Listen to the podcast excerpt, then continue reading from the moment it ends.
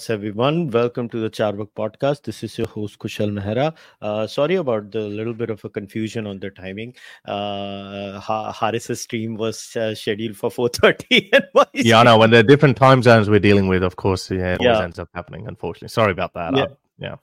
Yeah, so so that was a little bit of a confusion, but uh, uh, we are here and we we are now live and uh, today's topic is going to be titled Islamism in the West. And uh, just to give you guys a brief background about why I decided, uh, along with Harris, to host this discussion on both my channel and his channel. So Harris and I, we tend to experiment with this thing, right? We when whenever we have a podcast, even when I think of a podcast, Harris and I we post it on both our channels because Harris has a slightly left of center leaning viewership. I have a slightly right of center leaning viewership, and I believe uh, and and uh, it's, it's it's very interesting that Harris is on the same view, you know, length uh, uh, uh, point of view in that sense that uh, we should have an exchange of ideas where both the sides you know both audiences benefit from discussions and maybe you know sometimes i might be wrong sometimes harris might be wrong and, no, and never. and, i'm never wrong.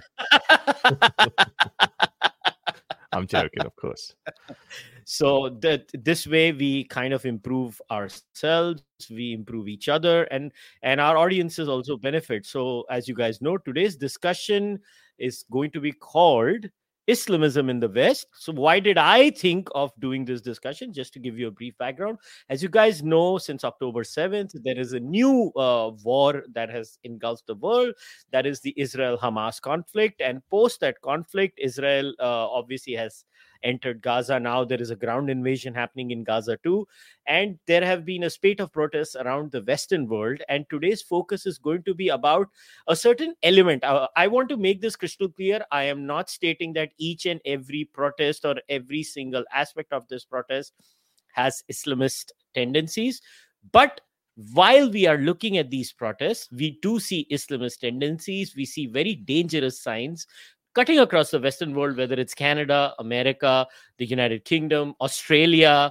Uh, I and Harris, correct me um, if I'm wrong. In Australia, there was a video right outside the Sydney Opera where Islamists were chanting "Gas the Jews," or am I wrong? No, no, hundred percent right. Yeah, a few people were arrested too, but most likely it was just a slap on the wrist. Okay, so that that's exactly what the case is. And when all of this was happening i thought i think it's only ap- appropriate that harris and i get together and we start talking about this. And now that i've said enough so harris welcome. Thank you for coming.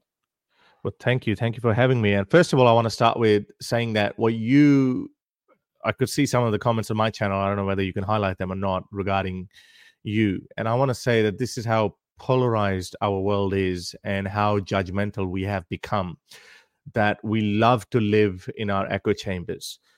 You have been accused of being a far right wing Hindu bigot or something, anti Islamist or something. But it's funny that you said to me when we decided to have this podcast or this conversation, you told me, Harris, please make sure I don't want to target Muslims.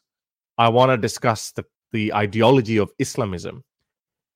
Despite the fact that a lot of good, well meaning people like yourself who are careful of words and the conversations that we have and what kind of an impact it's going to have on other people. Despite all of that, people are still so judgmental that they cannot think outside of the box. Now, obviously, I, uh, the the other thing I want to talk about is obviously uh, the, West is basically, and I think most of our conversation is going to focus around the fact that this political correctness that we've had um, has become the West's Achilles heel. Um, so many things that we want to say, we don't say because we're worried we might offend some people, even though we might need to have those honest conversations to solve or, or to combat some ideologies that are literally medieval ideologies. Um, I, I, I, want I want to start with this. Actually, before I go into that, I, I want to talk about. I want to differentiate two things. There are Palestinians who obviously happen to be Muslims, and we cannot ignore the fact that this uh, conflict is beyond just political or about this holy land as we speak. It's holy for both of them. but uh, or, or just land in general. This is at its heart a religious conflict that has been going on for centuries. And unfortunately at the base of it it's religion. So it's in, it's interesting and you coming from indian background but obviously both of us are indians. I am i happen to be on the other side. We were separated in 1947 isn't that ironic that muslims had no problem in accepting the british decision to separate india on the basis of religion but at the same time, around the same time, in another part of the world, a similar decision was made, but this time not in favor of Muslims, but in favor of Jews. They said, we, we don't accept that. Now, let me lay it out as simply as I can. Jews of the 30s and the 20s, and obviously we had a history of pogroms, and you can you can go as far back as uh, the Roman times we had J- Jews have been, uh, you know, they've been they, they've been living under other people's rules. They haven't had their own government. They have no they had no self autonomy, and then obviously they had been living like refugees in scattered all around the world. And then when an opportunity came after the after the end of the First World War, Palestine or Israel or whatever you want to call it, that part of the land that fell in the hands of British, and the British said, eh, oh, sorry, and the Jews said, to British, uh, to the British, that we no longer want to live under an Islamic rule as we have been living for the past thousand years, and briefly by uh, under Christians, and then before that, that was Muslims too, predominantly under under under uh, the Islamic Caliphate. We no longer want to live under them. We want to have our own nation this is exactly in other in, in other words this is called the do qawmi two two nation theory on the basis of which india was separated uh, india was carved into two pieces. Um, and can you blame the jews that we don't want to live under um, uh, under a muslim rule? Can you blame them? Just like muslims didn't want to live under um, uh, under hindu rule they didn't want to live under them even though the Hindu leaders of the time had assured them that this is not going to be a Hindu state, it's going to be a secular state. The founding fathers of India made sure or, or gave guarantees that it's going to be a secular state. And to be fair, India has lived up to those promises. To date, India is still a, secular democracy. So, um, sorry, I want to wrap that up with the point that, sorry, um, that um, the two types of Muslims in this obviously they're Palestinians. Their grievances are real, they're genuine. I think the Palestinian people deserve to um, uh, uh, to have an independent state where they can create their own style of government. Even though I know that that kind of a government is not in line with the way of government that I would want to see. It wouldn't be a secular liberal democracy. It won't be. Um, but they have a right to independence. So their grievances are genuine. But then there's another group of Muslims who are scattered all around the world, not just in the Muslim world, but also living in the West. And obviously, we're going to be focusing on that and we're going to be talking a lot about them. They basically see that as a religious issue. I have made this argument over and over again. They're not interested in Muslim lives because at the same time, far more numerous Muslims have been killed in other parts of the world, and Muslims have not shown any interest in that. You haven't seen million march protests, million people protests in London or, or, or in Canada or in America or in Australia. You haven't seen them because at the base of it, at the heart of it, it is a religious issue. And when Jews say that this is anti-Semitism, or if you more appropriately, if you want to uh, call them anti-Jewish, that's what it is at the heart of it. It is a religious conflict Muslims see that as this land belonging to them. They are it's an Islamic eschatology that in the end times there would be a Jew hiding behind uh, trees or rocks or stones, and those stones and trees would tell, "Hey, Muslim, there's a Jew hiding behind me." So go and cu- come and kill it. This is a very famous hadith, and I hope everyone knows about this now. This is Sahih Bukhari, it's a Sahih hadith. There's no Muslim, no genuine Muslim can deny that hadith, and they genuinely believe in that. And this is the reason, Kushal, this is absolutely the reason why every time Hamas carries out a, an, an idiotic attack against Israeli civilians, knowing full well that they're going to come back hard at them and as a result, a lot of Palestinian civilians are going to die. And by the way, all the, the rest of the Muslims say that, oh, you stay there, fight for the Holy Land. Uh, let's live up to our uh, Islamic fantasy of end times when we'll be killing Jews. They are happy. Muslims all around the world, lipstick Muslims, moderate Muslims, radical Muslims, all of them, they celebrate that. Um, and then when when Israel responds, then they realize, as we're seeing right now, that Hamas is literally teetering and begging for a ceasefire. And I believe there's been a truce called. I think it's just going to be a little pause. It's not going to be a ceasefire because Benjamin Netanyahu, who by the way I'm not I'm not his fan at all, he has said that the war will continue, and Hamas is basically just trying to buy some time so they can release some hostages in drips and drabs and then they're going to say well okay they, that's going to give them enough time to break israel's momentum and then also it's going to give Hamas some time to regroup and re-attack on them. So the behavior of Palestinians can be understood and can be forgiven. I'm talking about Palestinian civilians, obviously not Hamas. Their grievances are real in the West Bank. I'm, um, I've always been against Israeli settlements in the West Bank. I think that's disingenuous, that's disgusting, and that should be condemned. And that lays the ground for Hamas to recruit more people. But the Muslim diaspora living all around the world, they're disingenuous. They're, they are uninterested in, uh, in in Palestinian lives. They're more interested in the in living up to their religious fantasy, and their behavior is disgusting. And that's the one. That's what we should focus on, and that's what we probably would be focusing on. I have a follow up to this, but before I ask the follow up, I just want to back you up. Uh, so, India Today has just reported this today.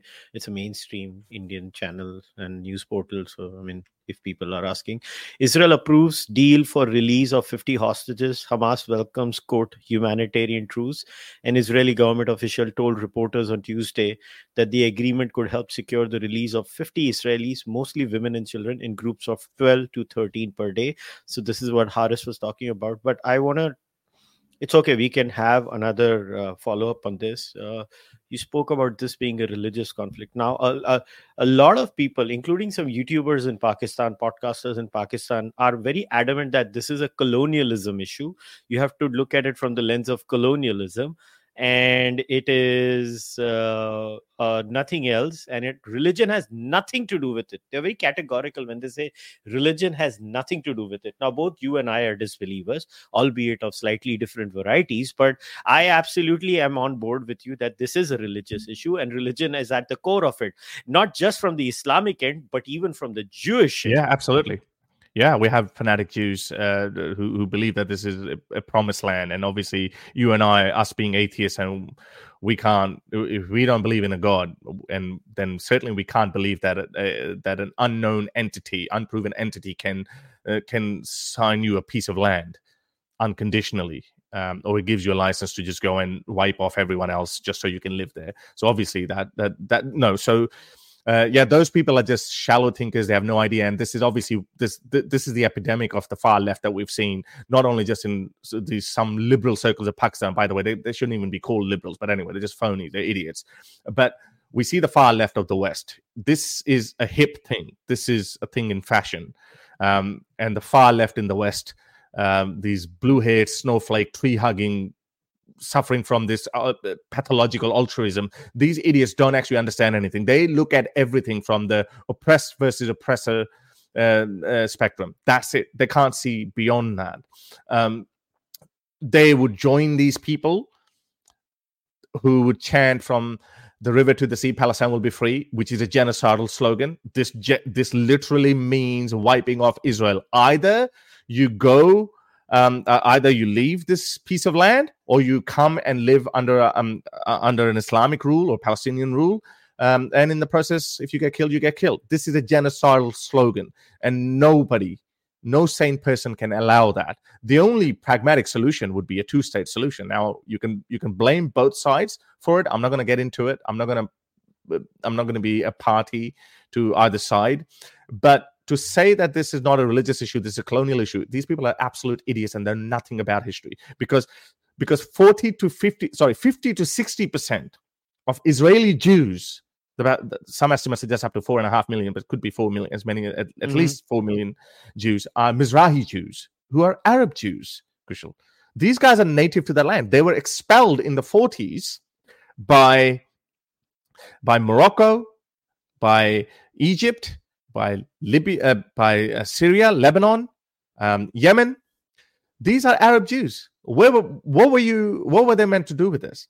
Um, so of course they some people say that okay, well, some radical Israelis they did they carried out or, or they forced these people to to leave those countries and come here. Whatever the truth may be, I mean, the truth is always somewhere in the middle. Whatever the case may be, what do you want to do to, them? This is a popular narrative that I believe for a very long time as well, because I was ignorant of the fact. These people were told um, that these are white Europeans. Uh, Hitler went after them, and after them, whatever the whatever was uh, uh, the leftover Jews came to Israel and they colonized the local area, which is obviously uh, nothing could be further from the truth. They, they, they make up the European Jews make up a minority of Israeli Jewish population. So it, it is nothing but a, um, a, a, a religious issue from both sides, as, as you rightly said. Um, but uh, but now it is done. There's a concept called historical conservatism. We we have to conserve history. We cannot right the wrongs of the history. This is why I have I have often said that the it, just to speak in the Indian context as well. I, I, I am at least consistent that knocking down mosques that were built on Hindu temples is not the right way to go about it because uh, if we start following that logic, then all the Europeans from Australia, Canada, America, and South America, all of them would have to go back to Europe. That the world doesn't work that way. What what's done is done. We should always look towards the future. We should try we, we should try our best to to find means to coexist. All right, so let's now focus on anti-Semitism in the uh, anti uh, Islamism in the West, not anti-Semitism. It, has this time showcased in the form of anti-Semitism, but it's at its core, it's a problem of Islamism. Now there are different layers to Islamism in the West. One is in the form of average people uh, showcasing Islamist tendencies, um, where you have people carrying Islamist flags during protests. You have people making Islamist slogans uh, during these protests across the world. One of the prime examples of that was outside the Sydney Opera House. Somebody started shouting, Gas the Jews. Now, uh, before people un- uh, ask me what is an Islamist, well, political Islam is Islamism. If people did not know, wanting Islam as a part of a political system and imposing Islam as an ideology on everyone and when your politics is governed through an islamic lens that's islamism. And islamism tends to showcase itself because it's very important to explain to people what what we're talking about. And islamism tends to showcase itself uh, in multiple ways. It's very different from average muslims practicing their religion at a personal level by going to a mosque and congregating in a mosque islamism is when you try to impose those tendencies on the rest of the political culture and that's what we're talking about islamism in the west and now I want to start by a very unique case. Uh, did you follow the case of Rashida Tlaib? In yeah, in I heard a little bit about it. Yeah, I, yeah, but I'd like you to explain it. Yeah, go for it. So Rashida Tlaib basically is a Michigan Democrat. She was uh, recently rebuked and uh, censured. By the way, you know she has the unique uh, state where Privilege, she has been yeah. censured by the uh, the Congress, U.S. Yeah. Congress. Yeah, and the US. Uh, so, so just to give everyone a context, I think in a 250 year almost history of the United States of America, only 24 times this censure has been used, and this woman is one of them now. So, like uh, censures, yeah, but it's a badge like of honor. But, but Muslims would see it as a badge of honor. So it's like once in 10 years this happens, and this woman has managed to be a part of that. Now, what happened was that uh, she had posted a video uh, on Twitter that included a clip of protesters which was using the chants uh, from the river to the sea, Palestine will be free. And uh, she was criticized for it, but she did not apologize for it. And uh, she said that um, it doesn't matter. I am going to go ahead and say it anyway. And she doubled down on it. And then mm. she was censured in the house. Now, does this qualify as Islamism, Rashida Tlaib? Yeah, absolutely. Because as I said, at the base of it, so so so you you you correctly explain what Islamism is. One level above that is jihadism. Obviously, jihadism. Yeah, is that is a trying that yeah that that literally armed struggle against uh, Darul Harb. You know, we we we're just going to turn that into an Islamic state um, uh, by means of violence. Uh, the next best thing is Islamism. That was in the Charter of Muslim Brotherhood that we're going to make enough babies in these Western countries that, you know, in, in 10, 20, 30, 40 years, we're going to have enough population in the West. And I think we are at crossroads here where the West have to make some tough decisions. They have to do it. Yeah. Um, and this conflict again, like I'm generally an optimistic person, and I and, and I hope that maybe some of the Western leaders would have seen this. Whoa, this is just a trailer. What is to follow? What we've seen, they have shown no regard. They have shown no loyalty to their host countries, countries that have adopted them, countries that have given them good life. They have shown absolutely no regard for them, no respect to them. They have shown that I don't know if you followed uh, last Saturday, uh, actually a couple of Saturdays um, ago, where um, it was a Remembrance Day for Britain, and obviously, second world, the Second World War is very important to um, to the British public, and they. Uh, they, they, didn't want anyone to get near their war memorial, cenotaph, and all, all of these things, and they showed no interest in that. They they they have been desecrating these monuments. They've been waving Palestinian flags and they've been chanting from the river to the sea, Palestine will be free. Now, again, something that everyone needs to understand, especially our Indian audience, that the Indians and the Middle Easterns, we don't carry the baggage of Holocaust like the West does. Uh, we actually, uh, you know, uh, you could probably explain that better than I can, um, uh, how how how how Indians see Winston Churchill. He caused a uh, a man-made famine to uh, uh, to the people of Bengal. How many people died in that? Uh, did, are there any million? estimates? Yeah, a few, few million. million people, and he said that oh well, it's the fault it's the fault of the Bengalis who breed like rabbits, right? So he, he used that term for so he he he didn't see us as humans; he saw us as subhumans.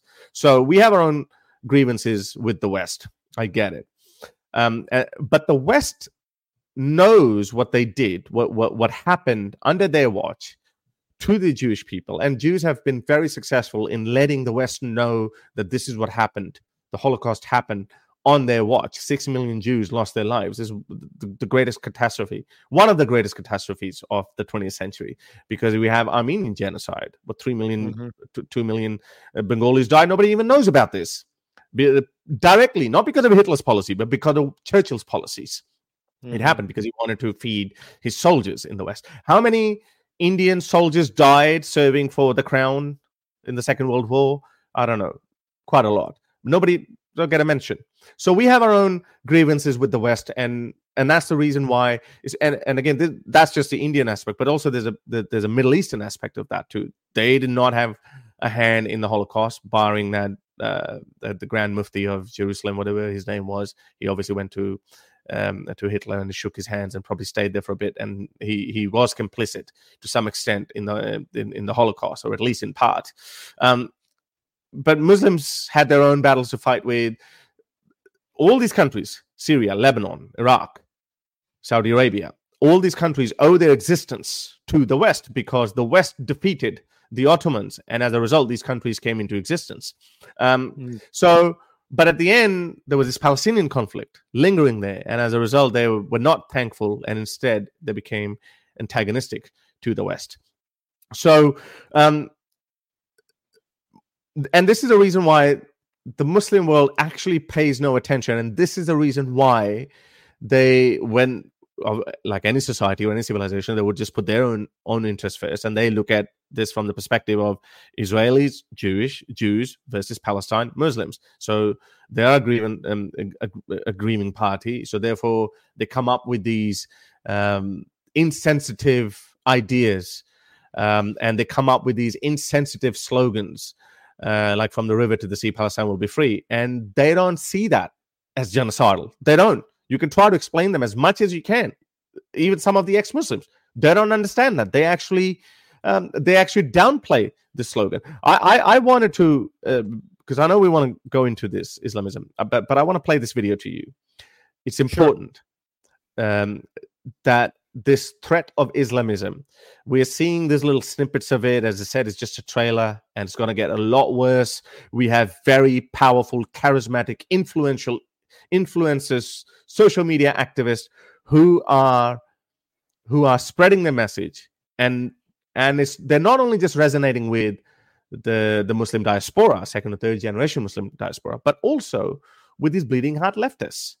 Um, so ha- have a listen to this statement by a uh, I think he's an Emirati minister. Have a listen to what he had to say, and he said it in 2015 or 16, I believe. But it, every Was word it is turning out to 2015 or 12, 2012? I don't remember. I'm also confused about the year. I think it says 2017, but let's just. Uh, I think Okay. it, uh, it's Sure. saved as terrorism. ahead. UAE foreign minister in 2017. And let me say this in Oh, sorry. Sorry, you I'll put it back. I'm saying. you reverse it. I have translated. Uh, and, and, and let me say this in English so you can understand what I'm saying. I have translation.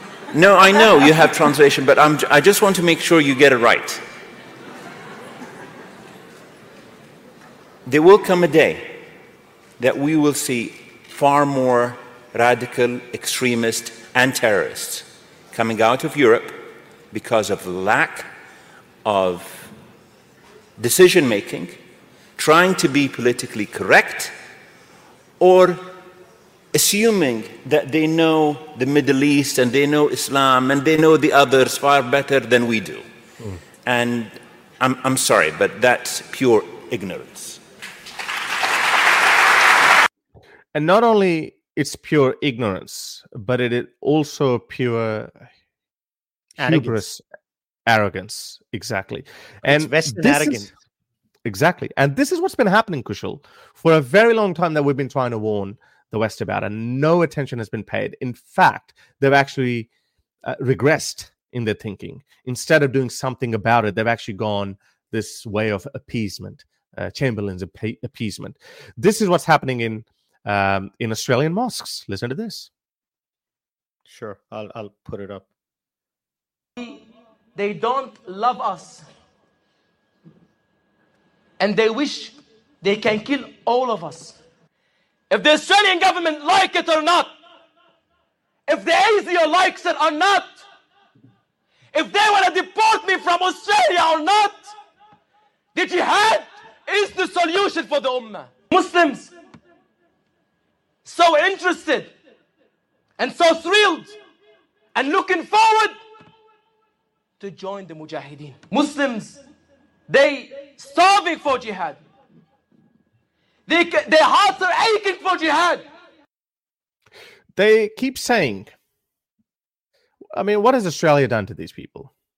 They keep saying that this is these are political issues, these are political grievances. Then why do they invoke Islam? Why do they invoke them? Um, because at the end of it, I know Islam. I've written a book on that. Go and try it. Go go Google "Curse of God: Why I Left Islam." Um, I understand that, but anyone who actually ignores that, they're basically just sleepwalking into the sleepwalking their way into this death sentence. This is what we're seeing. It is becoming a norm, and it's going to happen even more. Look at this: what happened in Germany.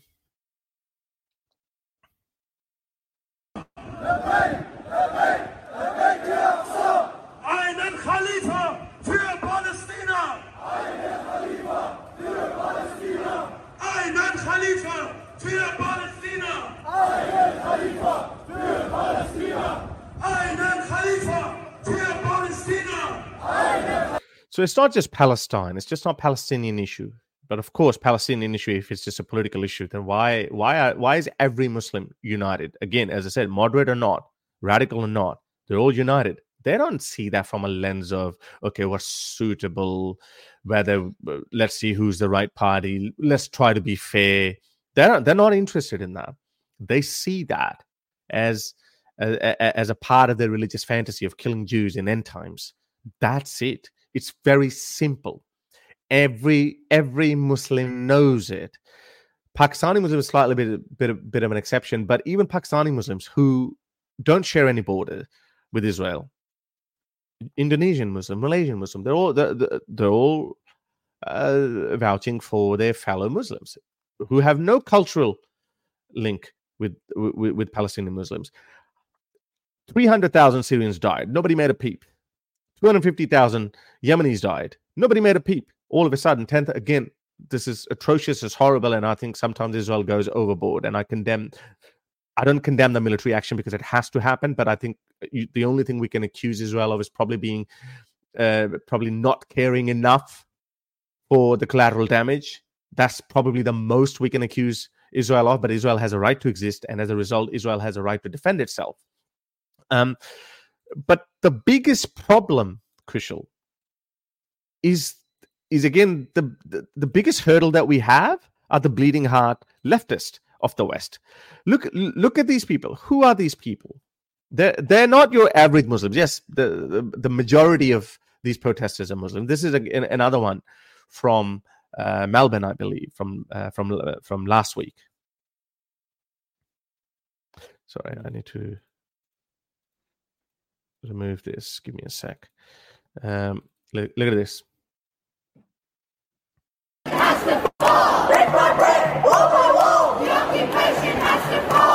You see, a lot of these Westerners, they're actually white Australians.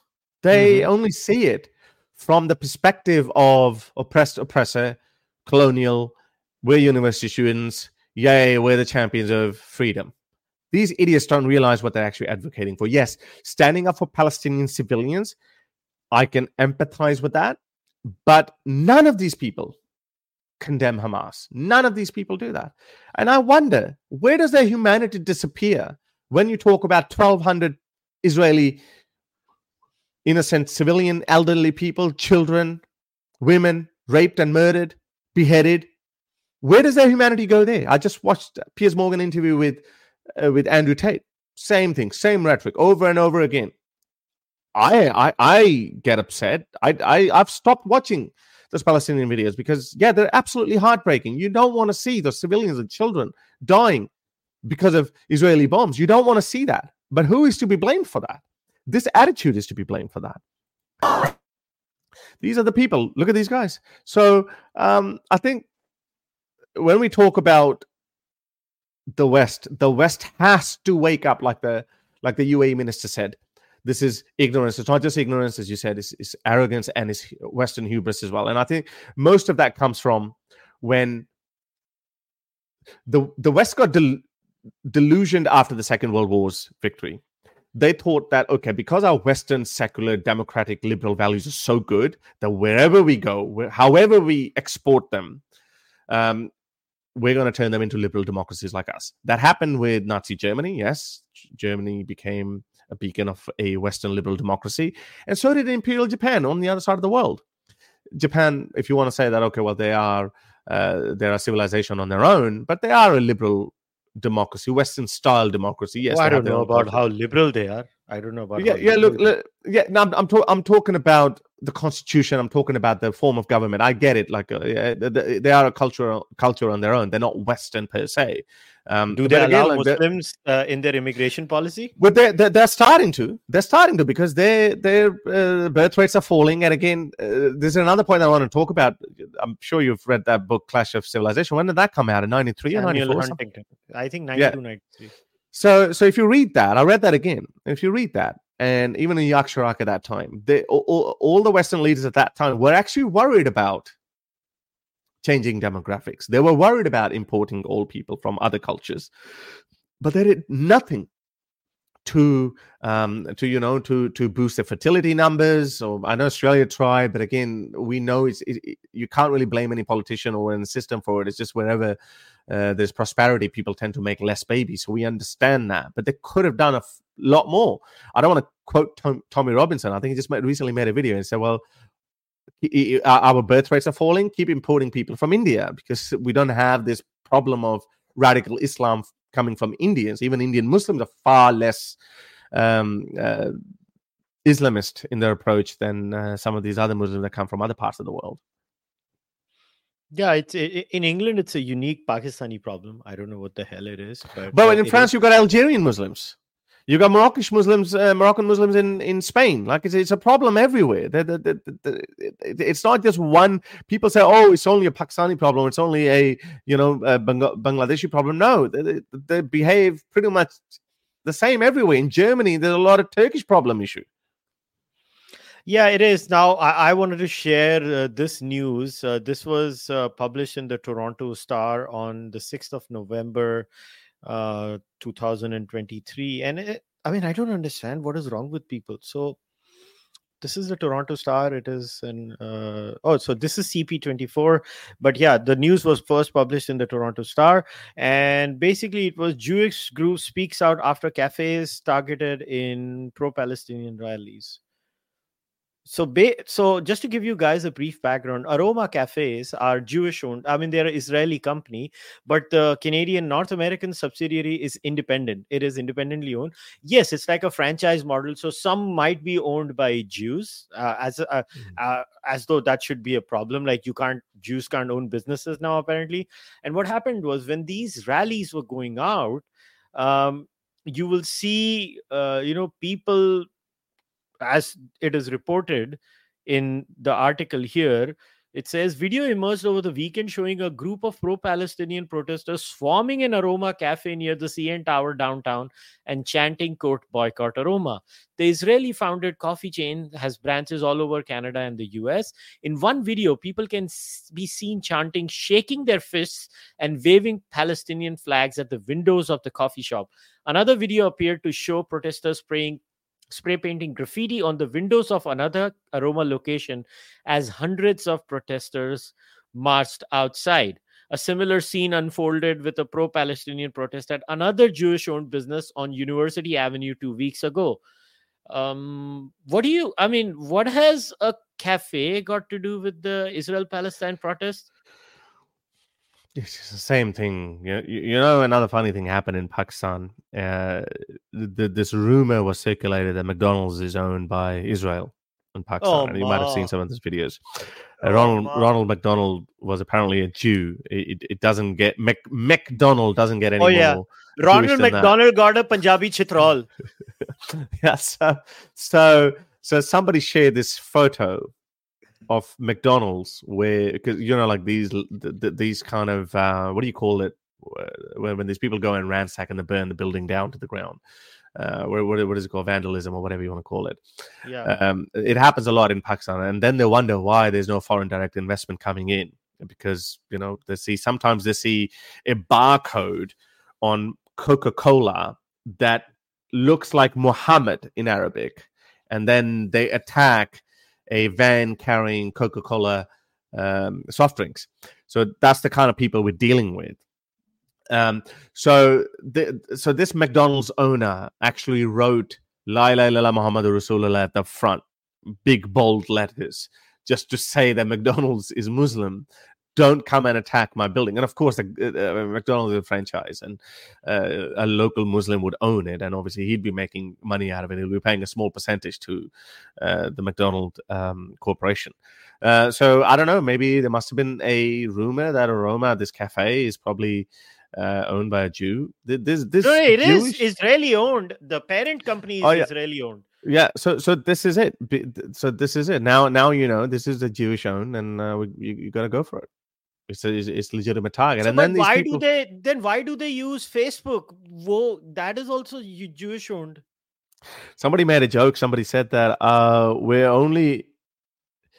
They said that we're going to keep using them It's- these are beliefs of convenience, of course. I mean, obviously, this is ridiculous. We're going to keep using Israeli products so we improve our lives, and that would be the ultimate uh, injury that would we would cause to Israel by taking benefit from their products because they view us as enemies. you can you can you can create anything. You can create any kind of justi- justification to satisfy your hatred or to satisfy at the same time maintaining your convenience. Um, so yeah, I mean, it's just th- th- th- this is come on, Kushal. This is this is nothing new or unique. No, right. uh, th- th- there, was, there, there was this there was this video at the start of this conflict that went viral. I think Imam Tawhidi shared that, where this woman was saying, "Let's boycott." She named all, all of these Western corporations, and one of them was obviously Nike as well. And then they zoomed in and on um, to her feet, and uh, her, her sneakers were Nike sneakers. She was wearing Nike sneakers herself. So, um, th- I mean, these guys No, are a, so a a sample of this was shared in my country, India. So this was an Al Jazeera report. I'm not going to play the video because they'll strike me for copyright. But basically, this is a Muslim shop owner in India who is no longer selling Israeli and US products to show support to Palestinians in Gaza. So this, this, this, this exactly. His name is Mohammed Nadeem. Um, uh, he says his income Yeah, will decrease a bit, but we can't really fight them. But we can boycott their economies. So he's going to do that. Now, he is one of the many shop owners in India taking part of the boycott. Uh, Products like Pepsi and Coca Cola are no longer stocked in his shop.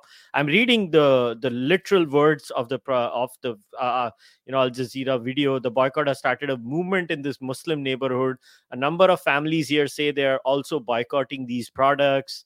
Um, now, my question over here is that what if this was flipped around and what if somebody would say i'm going to boycott muslim businesses in in canada in america in australia in new zealand uh, i'm i'm not for it before somebody thinks i'm saying what if it is done uh Mm. th- these are the first people who are going to cry islamophobia Absolutely. Muslims are hell? walking, talking. Muslims are walking, talking paradoxical. Muslims are the most most paradoxical creatures that you can find. And I have criticized a lot of um, Hindus in India who have said that let's boycott um, some Muslims. Uh, let's let's not buy uh, vegetables from the street vendor in um, you know who's who happens to be a Muslim, etc. And I, I have criticized that. And again, like you said, any decent person would. It's like why are you going after the livelihood of a of of a person who has not partaken in Uh, any of this. business Um, boycotts are uh,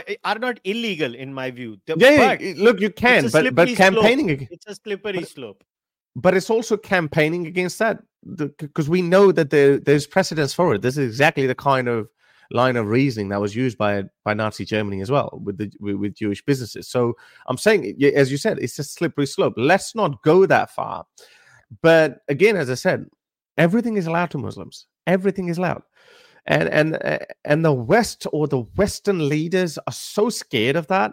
I don't know if you follow the Suella Braverman story, what happened with her and how oh yeah been- yeah can, can you can you narrate what happened there so, so basically, Suella Braverman has had a very firm stance against migration, and she's made some statements. Um, and again, like any decent person would, any person who loves his or her country would be concerned, to say the least, at least concerned about changing demographics, and as a result, uh, the impact is going to have on your socioeconomic fabric. Um, so she's been talking about this, and again, she did nothing wrong by saying that there's a two-tiered police system um, in in, in Britain. Uh, one set of standards for for for right wing. She used the word right wing. She didn't even say conservatives or patriots, as they would like to call themselves. She said there's one set of standards for them, and we saw that a couple of Saturdays ago.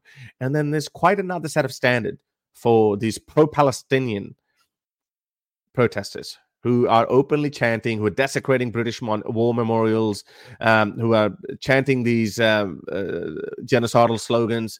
There's quite another set of standards for them. And just because she said that, Rishi Sunak, who turned out to be as gutless and spineless as I uh, as I could not have imagined, but he turned out like that, and he got under pressure, and he again appeasement policy. He appeased the other political party. He appeased the, the, the all, all these bleeding heart leftists, and he sacked her. Um, so it, it, it it's absolutely true. There's a two tier police system. Look at this. We have not seen any video like this where look at this guy. I'm gonna I'm gonna mute it. This guy, elderly British patriot, who must have said something so horrible that the police decides to manhandle him. Um, and then you have these people who are being manhandled, beat, b- brutally being beaten up by the British police. And this British police that I've seen, I've seen them. They are they're, they're such snowflakes. They actually don't do anything.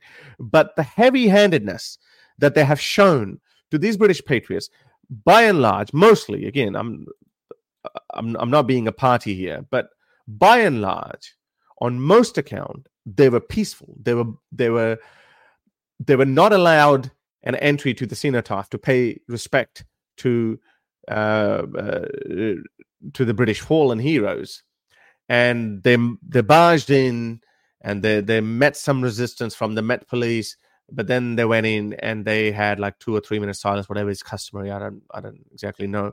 Um, and they every er, the event other than that because the Met Police uh, decided to block them. No, there was no threat from from non-Palestinian pro- protesters. There was no threat of desecration of the cenotaph, but the uh, but but but the but the British police, but the Met police said that oh no, hang on, we're not going to allow anyone to go anywhere near it, and obviously they wanted to make a statement and they went there.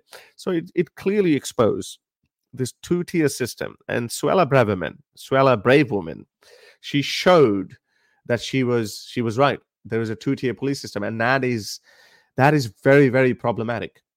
If the West doesn't recognize this, uh, I, I, worry that you're going to feed into you're going to create more conservative people.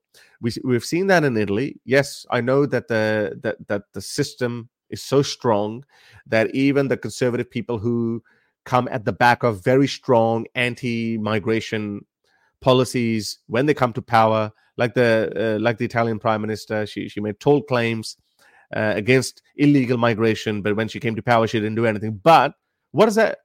Where does that leave all these angry people? They're gonna look for a more conservative or a or a more right wing politician next time round, and that's exactly what's going to keep happening. And these stupid blue head, these bleeding heart idiots, I, I just can't. We live in a world where these queers for Palestine. This, this is literally the chickens for KFC. We literally live in the world of these people who who cannot, who have not read a single hadith on Islamic view or Hamas's view or the Taliban's view on uh, on queer LGBTQ people, but they are they, are so engrossed in their own oppress oppressor mentality that they just cannot think think or see anything outside of the immediate box. They see white man is a problem. Therefore, anything that any enemy of, of the white man is my enemy. That's it. And what they don't understand that they are literally getting in the bed with the devil. Even Kushal, even five years ago, these people would they have just put it this way? I've used this analogy before. Five years ago, would these people have said queers LGBTQ for the Taliban because the Taliban were fighting um, mm. evil, evil imperial Americans? Would they have said that? If they had said that, let's just say they had said that. If this wokeism was as bad as as it is now, five years ago, it was just as bad. If these people had said that five years ago, literally, they would have enabled the suffering of every every single woman, girl in in Afghanistan, every single free-minded, liberal-minded uh, man, child in Afghanistan, and they would have contributed to that directly. And this is exactly what they're doing.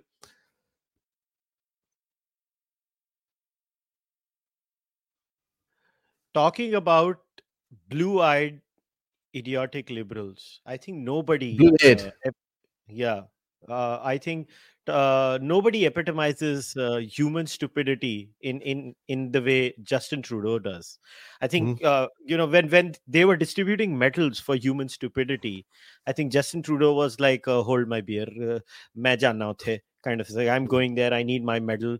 Kind of a situation, and this is this video was shared by Dave Rubin, uh, which was basically rebel news uh, he cut two videos and made it but this is actually quite kind of appropriate so this is justin trudeau when he was asked about these very violent sort of protests uh, which are happening uh, in favor of Palestine in Canada. And this is his answer. And then the next bit is when he was asked about the truckers' protest. So just look at this. forgetting a little bit that we're a country that protects the freedom of expression, that protects uh, liberty of conscience. Trudeau invoking emergency powers, allowing the government to remove cars and trucks, suspend their insurance, and even freeze truckers' personal and corporate bank accounts. that respects and supports people even when we disagree with them uh, across various points of view. Small fringe minority of people who are on their way to Ottawa or who are uh, holding unacceptable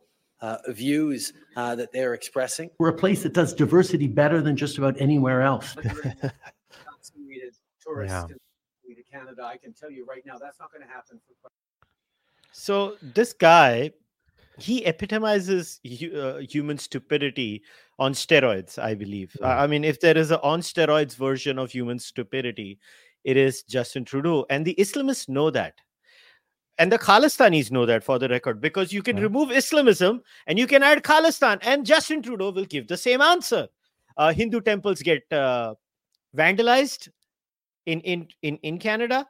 No, no police investigation. Nothing is done. Everything remains the same. And you know what the interesting bit is? Uh, look at the speed of arrest. Look at the speed of the investigation, and all these things that happen. And what do you think now? Now I want to focus on on a little bit different. Okay, we've talked about Islamism. It's I just want I just want to add one more comment on that. The, the, the, these idiotic far leftists are uh, they- they're, they're like that woman who's just waiting, who, who's just feeding the crocodiles, hoping that she would be eaten last. Uh, uh, uh, Justin Trudeau at the start of this conflict, because again, he now there's a conundrum. Ooh, who sh- who should we pick, the Jews or the Muslims? Muslims are far more numerous in number, and he went to a mosque and he was shouted at, cu- cussed at, and uh, he had to run like a loser from one of these mosques. Um, so yeah, uh, you're right. He epitomizes stupidity. It doesn't get any Yeah, stupider and- than that. And you know what is unbelievable is that these people are not realizing what it's doing to Western society internally. It is clearly developing, and this is my biggest fear. And and people like you and I, like I did not have to put up an act, and this is not the first time when I told you on WhatsApp that I don't want to create anti-Muslim content. This is not the hmm. first time I've told you Well, this. But it doesn't I mean, matter. this, People are still going to call you an anti-Muslim bigot. Like they, they, they keep calling me that. Oh, you want to see dead Palestinians? Like it just, it just doesn't matter. There's no amount of reason. So if I can never please them, I'm I'm just not going to try to. I'm go- I'm going to speak my mind, and, and I'm gonna and I'm gonna try my. I'm gonna hope for the best. I'm gonna try my best to awaken the Western people. Uh, But um, but yeah, it, it, some, sometimes it looks like you're fighting a losing battle. and and the problem is that these idiotic politicians on the left whether we like it or not and you have shared someone on the right with uh, rishi sunak they don't what they don't understand is people are watching human beings are seeing what's happening in their countries on their streets. Now something that scared the living daylights out of me was this statistic that was shared on twitter from a book. And uh, this one really share uh, shared the shit uh, scared the shit out of me where I, i'm gonna i'm gonna show this about sweden. And i'm not saying Mm. it's just islam or islamism but look at read this section around 50% of rapes and attempted rapes in sweden are committed by foreign born residents most from countries with corresponding negative attitudes to gender equality and higher rates of female harassment than those found much in europe these trends for foreign born crime more generally are also found in Norway, Denmark, Finland, and Switzerland. The interesting bit is this pattern is not unique to Europe. In Australia, for example, Sudanese migrants, many of whom experience high rates of violence in Sudan, are overrepresented in crime statistics, including violent crime. Now, why did I share uh, this bit from the book? Why did I share this bit from the book? There's a reason for that. Because all of this is going to eventually have an impact on global immigration policies and how the politics of these societies are all intertwined with this thing that if we are not going to talk about this problem in a nuanced manner like someone like Harris and I try to you're going to have simplistic bigots talking about it who are going to generalize who are going to call all muslims xyz all immigration in a certain manner, what are you going to do then, harris no, or worse, Kushal. This is probably better of the two possibilities. The worst option is nothing's going to happen. Nobody's going to do anything, and it's going to be business as usual, and the demographics are going to keep shifting. And as we've seen, especially in the case of Britain, there's, there's been a cover up, there's been grooming gangs issue, uh, the, and then the Home Office. I read the whole report. The Home Office tried to hide behind technical details that the majority were not majority of the offenders were not Muslims or Asians. They were they were white people, and in some cases, in some police stations, there was an error in data collection. One of the technical flaws was the fact that you are legally supposed to get a person's ethnicity from his own mouth. In some cases, they looked at me and they said, "Look, okay, he's, he's, a brown Asian man," and they probably judged it from my name, Harris Sultan. Okay, probably a Pakistani, and they put it down. So they discarded that information. I read the whole report, and when you put that all into equation, into sorry, when you put all of that into consideration, you realize Muslim men, particularly from our part of the world, my country, were overly represented. And this is exactly the fact that Suella Braverman highlighted. And they went after her. That was her first strike. People, they attacked her, all the, the, the this freaking leftist mob, they attacked her, that, but she, she, she survived that. But, you know, one strike is one strike, and then there's another one, and then another one, and that's it. And then they took her out. So you're saying that they're going to be some bigots who are going to generalize all Muslims. Yeah, okay, that shouldn't happen. What we're proposing is the best case scenario. Talk about it honestly, look into these pro- problems genuinely, and try to come up with solutions. But nobody's paying attention. That goes out the window. The second one, you're saying that that's going to be the outcome because people are going to take matters into their own hands. We're going to have a lot of angry people who, who are not going to be happy with the immigration policies and their politicians. That's a that's the second option. But the third option is, which I am beginning to believe, it's going to be no action, business as usual. Uh, Muslims in 2003, four percent of the British population were Muslim. Today, they're nine percent. Uh, another ten, uh, another ten years time, that number could be fifteen percent. I'm sorry, you've seen this already. That when Muslims are pissed off about some far flung political issue like Israel Palestine, they can gather nearly half a million people in front of the Big Ben. What are you going to do about this? The, the whole country is paralyzed. The police has given up. Um, and what are you going to do with 15% people? I can tell you one thing Muslims unite like no other. This is the most cohesive group. The Westerners, you have this difference of opinion. Even in Israel, you have some Israelis who are against, who are demanding ceasefire, but there's no Muslim. I've seen, I've seen so many of them. I would say 90% of them, or over 90% of them. And again, we see who these influencers are. Andrew Tate or Mohammed Hijab, they, they don't even condemn Hamas for killing 1,200 people. They don't even condemn it. What do you think their followers are going to do? These guys have enormous pull. These guys have millions of followers who listen to them and they buy their narrative and and and they're not some Pindus villages in Pakistan. These guys are living in the West. They live in London, America, Canada, Australia. These guys, these, and of course, they're going to parrot the same narrative, and they're going to believe Hamas are freedom fighters, and the West is supporting them, whether that's Australia, Canada, Britain, or America, and they're going to see these countries as their enemies. Then, even Pakistani Muslims say that we are Muslims first and then we're Pakistanis. And I'm sure you have this problem too. As, a, as, as, an Indian patriot, you it, it pisses off a lot of Indians that why are you not loyal to your country? And again, Indian Muslims are native to India. Why do you think these people are not? I mean, these people are not even native to Europe or Britain. They're maybe second generation, third generation. They don't care about that. They have no, they owe no loyalty or allegiance to Britain. They might owe it if Britain goes to war with Russia. Let's just say, might they might. Um, although I've seen a lot of British Muslims who are supporting Russia just because Russia is fighting against the West. That's how much they hate the West, but they love living in the West. I'm sorry, I think the, the, the conservatives are allowed to ask these questions. They are allowed to demand their politicians to come up with a better solution. Otherwise, you're right.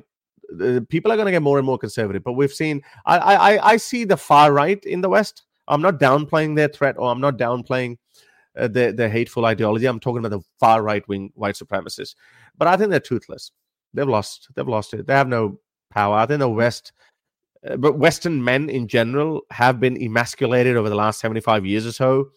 Um, and, and these hypercharged, high testosterone Muslim men coming from Eastern countries, they've had tough lives. They, they, have, they have had violent upbringing. Again, I'm not talking about everyone, but there's a lot of them. A lot of them come there. We've seen hundreds of videos. Um, and, and this is the reason why you see these videos every single day. The, these violent crimes are being committed against, you know, a, a peaceful you know, like a metrosexual kind of a Western man getting beaten up by some, you know, by, by some really rough migrant who doesn't even speak the local language, or he beats the shit out of them. They harass Western women. I'm sorry, I, I think they're losing it. They're losing it.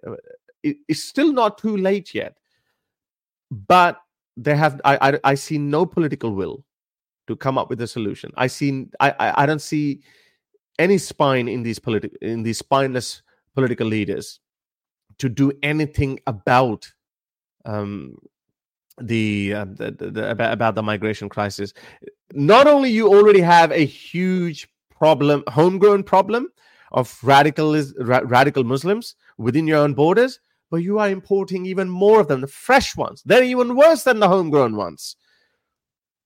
So, what do you make of this news uh, clipping that was shared? Um, According to the New York Times, the current Republican frontrunner, former President Trump, plans to address immigration with mass deportations, detention camps, and a new Muslim ban if he is reelected.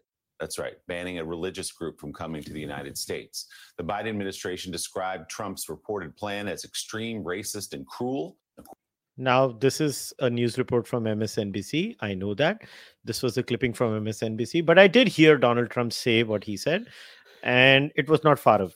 Far off. Look, he said, look, he said it before, and and again, the more desperate we get, the more desperate our measures have to be. Um, and uh, he he he tried to do that before. What is it? He put eleven countries Muslim travel ban or something. Yeah, but the courts courts removed it. They over. And then the it. same thing happened. Suella Braverman came out with this new immigration Rwanda plan.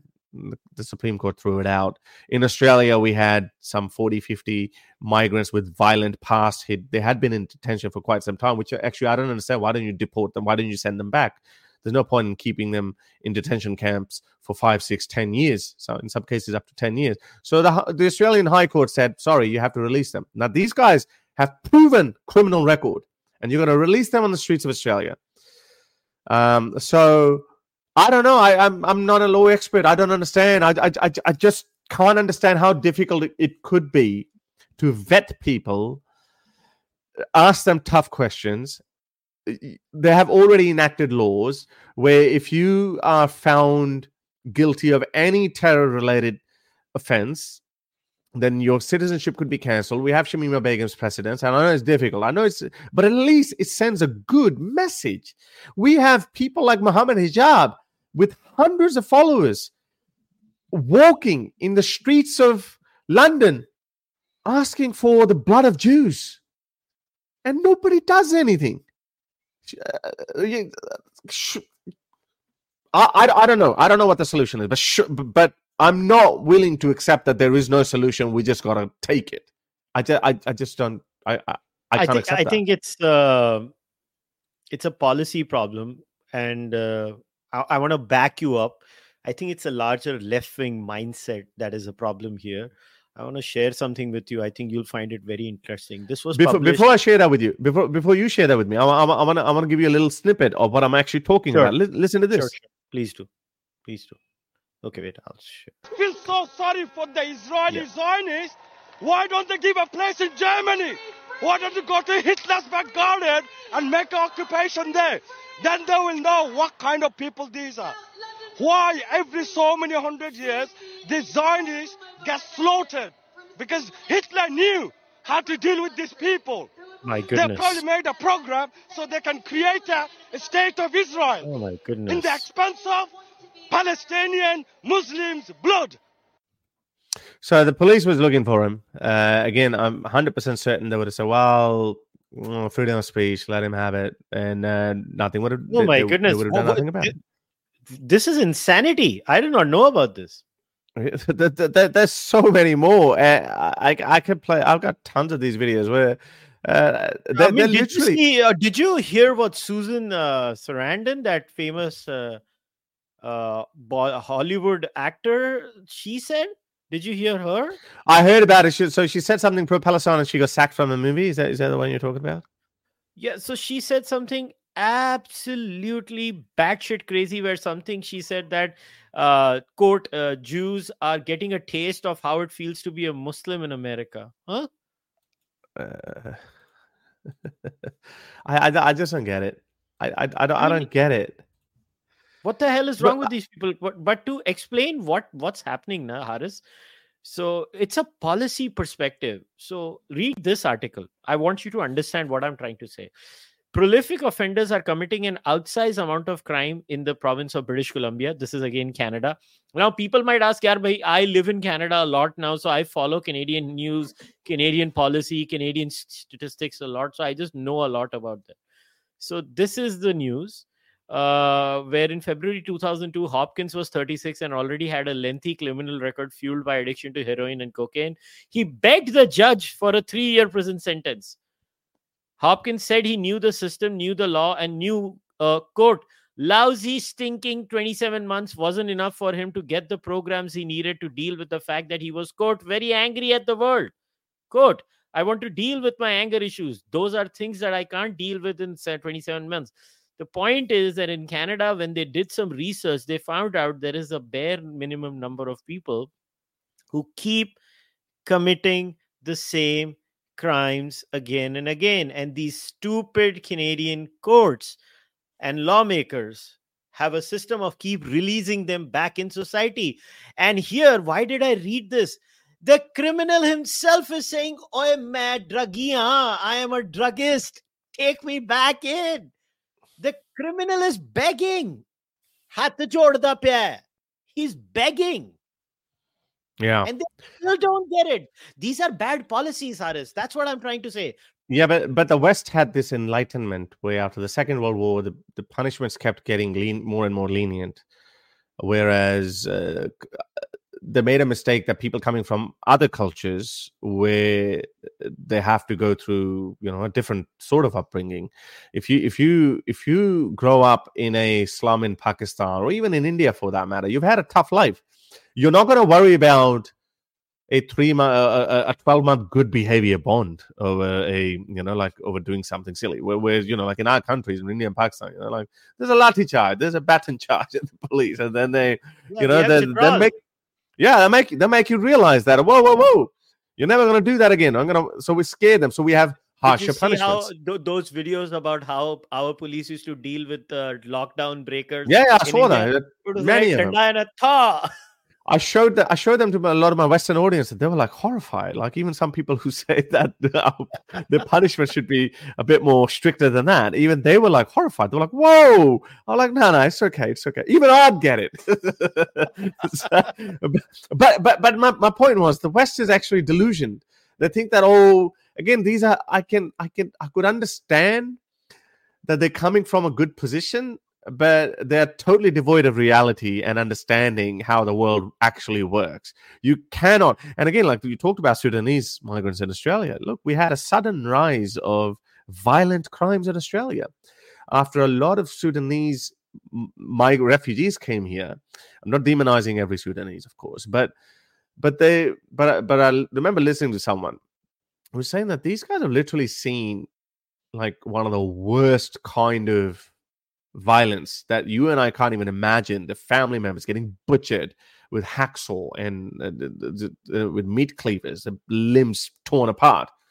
And then they come here, and then of course it's going to be knife crime. Of course, and they haven't had. I don't know what kind of therapy they've had. I, that, that's going to take years of therapy for you for them to assimilate in the in this peaceful puppy loving tree hugging kind of a you know western world so a lot of that is self-inflicted. And Europe, I don't, I don't know how often you go. I go there every year, but uh, you, you, I, I, miss the good days of Europe.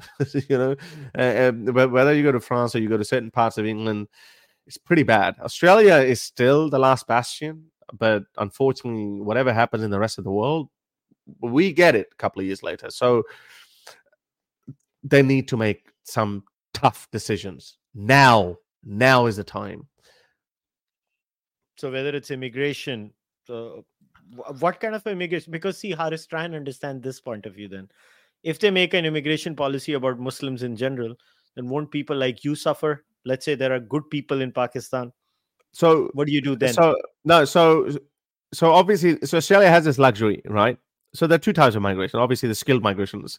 I think Indians are biggest group of migrants into Australia. Migrants, not yeah. only in Australia and Canada. Not in, in, in, I'm, I'm just I'm just giving Australia as an example. So so I looked at it. There's there's China, there's uh, Vietnam, there's uh, obviously Britain and New Zealand, and there's so many other countries. But Pakistan was there too. But right at the end, but they were all skilled migrants. Okay, so the skilled migrants. So that's the first step that we can hope. Okay, we need skilled migration. We need skilled migration. People who who work hard for the migration. And, and I know a lot of Pakistanis in Australia. You know, like a lot of them, the, the the good people. But the problem usually, a big chunk of these people who who don't pay any respect are actually what we call boat people. They they've just jumped on it again, violent past. They haven't like anything. If you if you work hard for something, like I worked hard. I did my university degree, and then I applied for, uh, uh, for for permanent residence, and then I went through the process, and then looked at my point system, and then looked at everything, and then I was awarded. I was like, thank goodness I got it. I didn't want to go back to Pakistan, so so I earned it, right? I worked hard for it.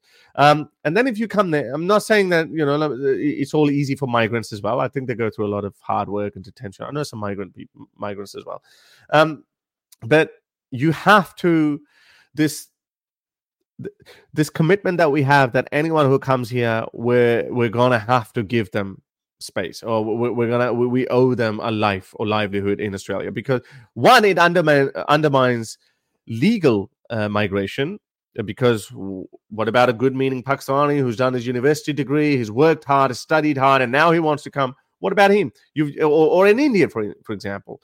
You, you've just taken his spot. So so illegal migration boat people, people coming illegally, there should be stricter uh, policies on them. There aren't any.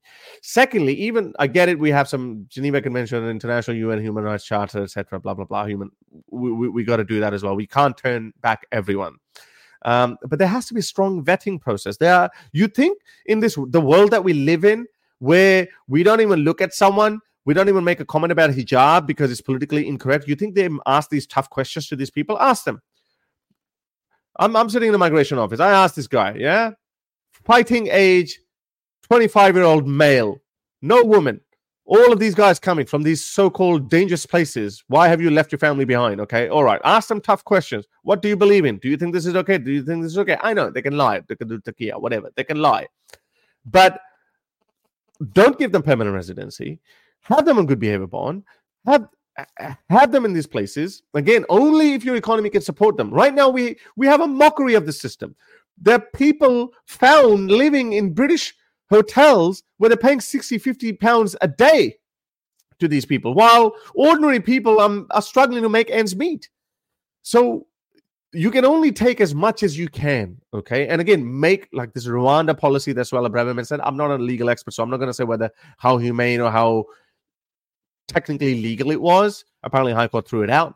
But I know that in Australia, our Liberal Party, which is a centre of the right party, they always come back with stronger migration policies, which amazingly it turns boat people away because these boat people are not coming on their own. Like I mean, they're, they're coming here through people smugglers, and people smugglers know which country is the best one to go to, where your chances to get the local citizenship are going to be uh, are going to be far better than going to let's say another country.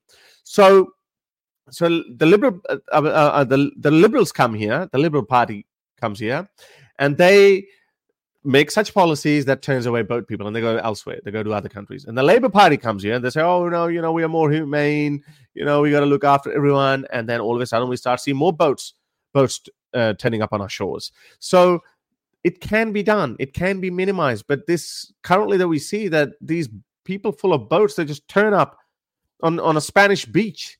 We've seen those videos on Italian beach. People turn up in hundreds and just scatter. They just go everywhere. There, there are those beautiful tourist Greek islands who have been just squatted by these thousands of migrants, and the police can't do anything because, again, the European Union I used to be a big fan of, but I think the system is broken because uh, Italy can't make any decision on, um, on on the migrant crisis without the approval from uh, Brussels. So, so it can be done. It just requires some political will. Yeah, in my opinion, I think it's uh, it's a much deeper question which I can't uh, speak on in detail over here. I'm going to do a monologue on this. In fact, I'm going to do a monologue titled "All Cultures Are Not Equal," and I think it's time. Uh, it's time to you know people uh, um, to understand this reality that different cultures have different values, different Mm. religions are d- problematic in different ways uh, and you have to respect that reality. Um, and uh, when you invite people into your society it is very important to understand do they carry your values or not? Because there are certain values that make your society click and success succeed. Those uh, those uh, those values could be freedom of speech individualism uh, human the concept of human rights concept of law and order etc etc and when you have people who come in who may not have these values you're going to deteriorate your society collectively. Now as of now the west was successfully able to manage where the first generation immigrant most of them were educated so it was fine. And then their kids were just born in those countries and they became like that country. But now they are facing this problem. And and again there is radicalization through the internet which just cannot be stopped. The internet is while the internet is also opening people's minds right? When people like you and i have conversations there are young people or middle-aged people or old people who listen to us and they are their mind is also open to liberal values to to in my case a, mix of eastern and western values both. I i am a mixture of both cultures. And i always say this that uh, it's a battle of ideas. Everybody has to do it and uh, I- if we don't uh, unabashedly call uh, this is why i have such a huge problem with moral relativists whether in india or whether outside india. You know inside the hindu community there might be people who always come up with some sort of absurd apologia every time some aspect of hinduism is you know criticized calling it some colonial this colonial that this that. I'm like look everything cannot be a colonial conspiracy uh, maybe your culture has some sucky values and you should understand that and try to improve it.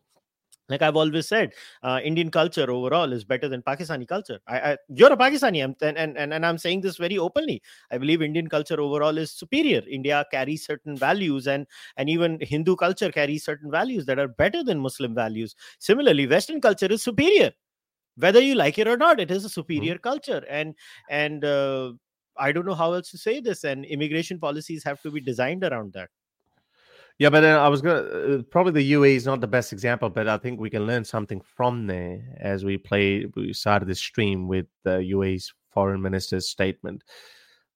A lot of these people go there. What is it? Sixty percent or seventy percent of the UAE population is foreign born. They're not even uh, something like that. But indians yeah, well, they're not all Indians, of course. they're- they're- a, a lot a of them. lot, are. huge chunk Oh, of yeah, I them know, are know. indians I know, I know. But my point is, people people from all over the world go there, tax free haven, you know. Yeah, but really strict laws. And I hope that they actually, obviously, not every law. I don't agree with every law because there are a lot of Islamist laws there Oh, too. they There's have lot of Sharia there ridiculous laws man when Yeah, yeah, no, no, no, but they, look, they have religion. softening. Look, they have softening them. Like, for example, they've legalized uh, adultery, so you know, or decriminalized. Sorry, they, they have decriminalized adultery, and I think um, we're probably going to see decriminalized homosexuality as well. So those humanist laws, but they they are very harsh on violent crimes, and are. nobody crosses nobody crosses the line there. So, but we have, as you said earlier, these heroin addicts, these junkies, they're doing violent crime, stabbing, etc. They go, they go in front of, a, they appear before a Western judge. He gives them what six months. The first offense, twelve months good behavior bond. No, I think so. Yeah, the West, yeah, the West has been a superior civilization for, especially after the Second World War. Um, but I don't know, some of its strengths are becoming its weaknesses, and a lot of people draw analogies uh, or parallels between the the ancient Roman Empire and uh, modern America or the West in general. And if you look at one of the many reasons of the fall of um, the Roman Empire is attributed to um, you know this refugee crisis. There were Goths coming in from all directions. There was the the the, the, the there were Huns coming in from the other direction. There were there, there were migrants coming from all around, and the empire was in was unable to house them or even to repel them. And in the end, the Roman army, the majority of Roman army, was consisted of these um, these other nationalities.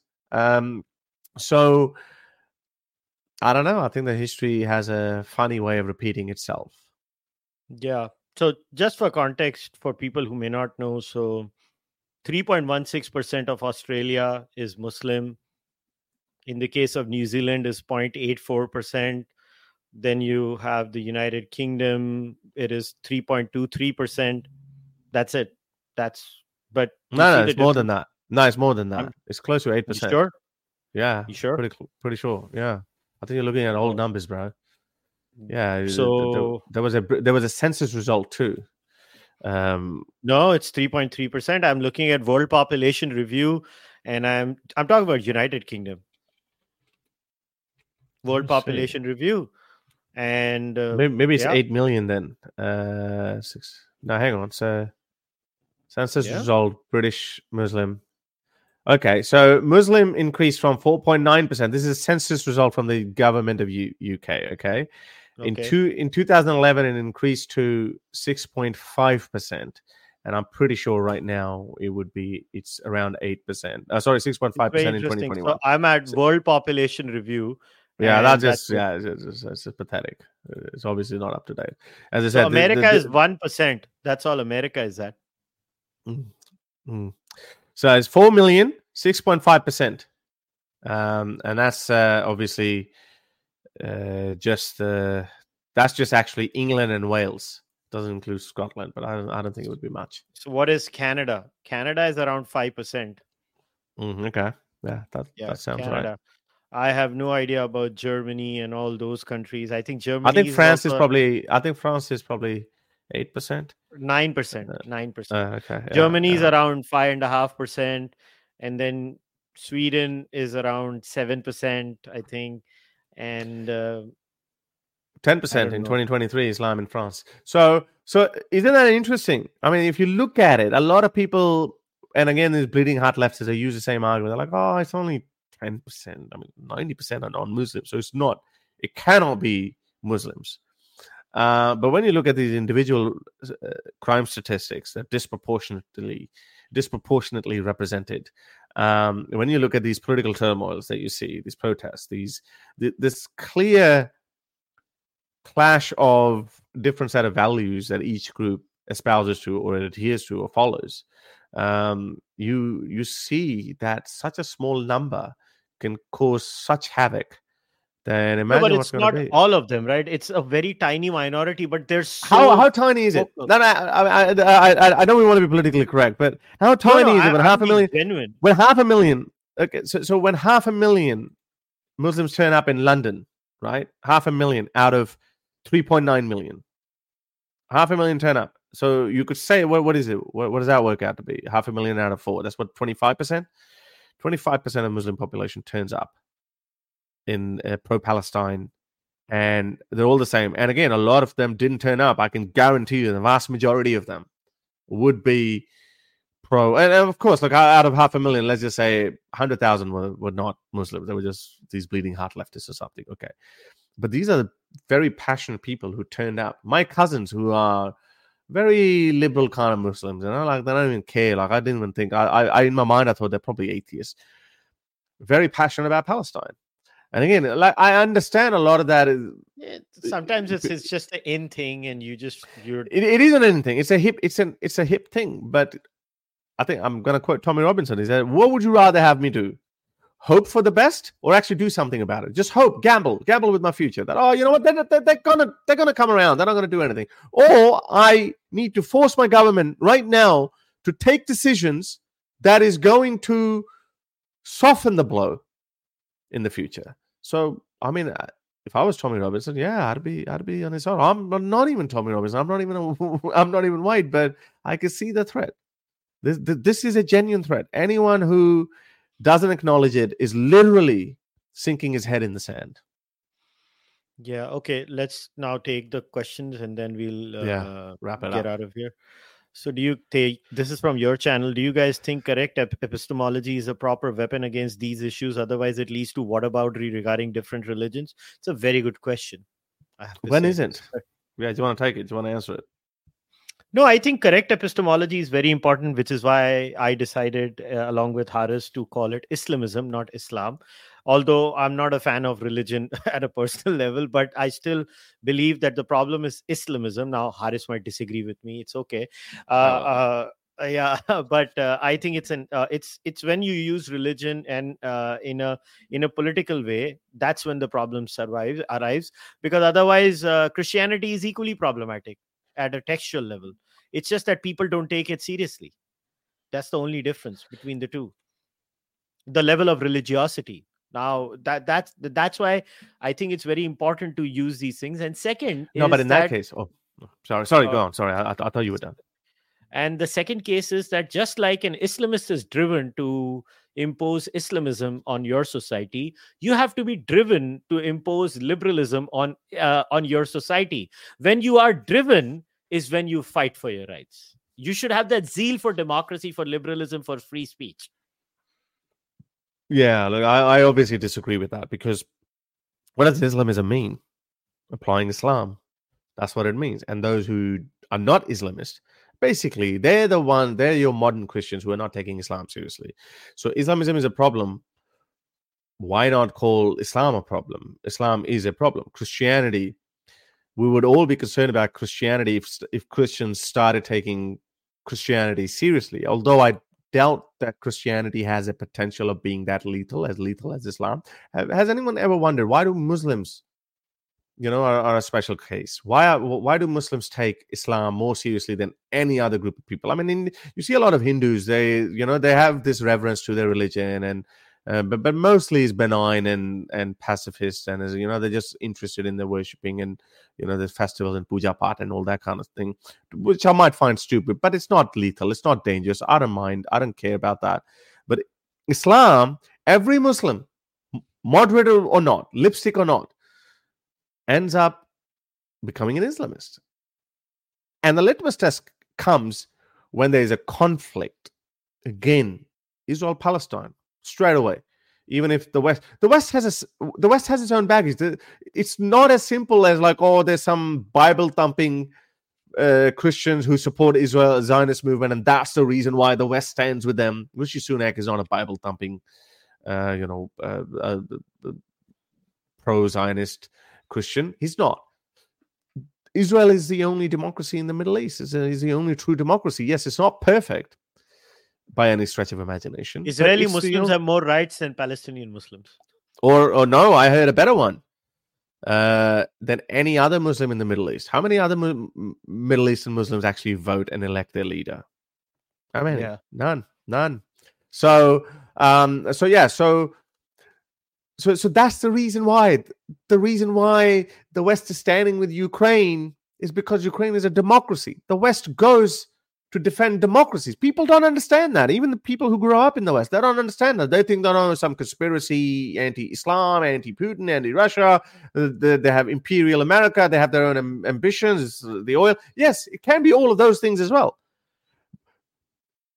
Some people say, "Well, you, the, the West only stands with Ukraine because they're blonde-haired and blue-eyed Europeans. That's why they're standing." Well, you know, you know, the easiest counter to that is Biden has said numerous times that if, if China goes into Taiwan, we're going to go for them, e- even though historically America's policy has been uh, that of ambiguity. Uh, leave them guessing. China knows, yeah, would they come? Would they not come for them? Well, the Taiwanese are not blue haired white Europeans, but the America would go for them. You- America would go for them. You know why? Because it's supposed to be a democracy. We have a we have an obligation to protect and defend democracies. South Korea, if anything happens to it, we'll go for them. So um, so so that's what the West does, and unfortunately, it is in direct conflict with Islam, which leads to Islamism. Yeah, but religions are uh, developing at different rates. Uh, the older the religion, the less uh, potent it becomes over a period of time. I don't have You 200 years to find out. Islam my mallow down in the 23rd century. Oh, okay. I don't know that much, I don't know that much all right, all right.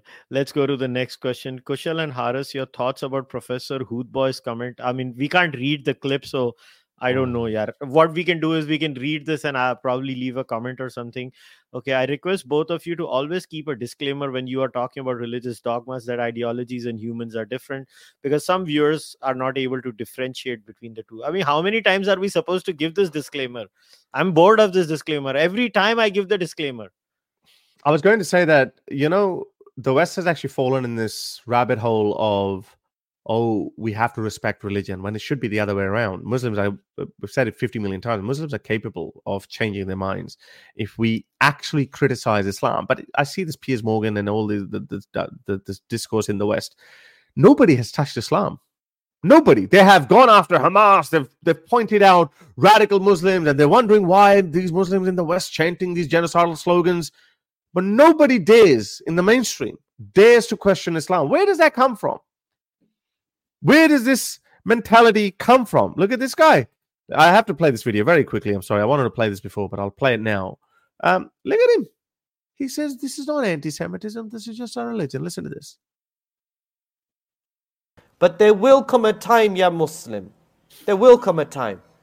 And we relate the ahadith of the Prophet wasallam that the Muslims and the Jews they will fight, and there is coming a time where there will be fighting. And he told us, alayhi salatu wassalam, that the inanimate objects will speak on those days. The inanimate object will speak. And this is not anti Semitic, this is a part of our tradition. We simply relay the hadith and we say that the Prophet ﷺ told us that when that is, there is a war going on. There's a mm. war going on. And that that gives them the biggest boner of all time. Like this in Islamic eschatology. yes, that time will come, and this is why Hamas gets and all the Muslims get so excited because they think now is the time. Now is the time. Maybe tomorrow that rock is going to tell me, the stone's going to tell me that there is a Jew hiding behind him. But anyway, so he's saying, look at this. He's boastfully saying, They saying, have drones that say to them, Oh, so and so, there's a Muslim there, press your button and destroy it. So we're simply just turning it around and telling them what our tradition will be at that time.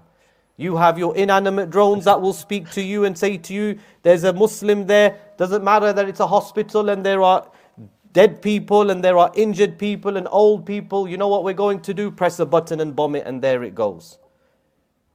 Just As like that. for the Muslims at that time, the Prophet wasallam told us that the trees and the stones, the stones will speak and say, "Oh Muslim, behind me there is a Yahudi, come and kill him."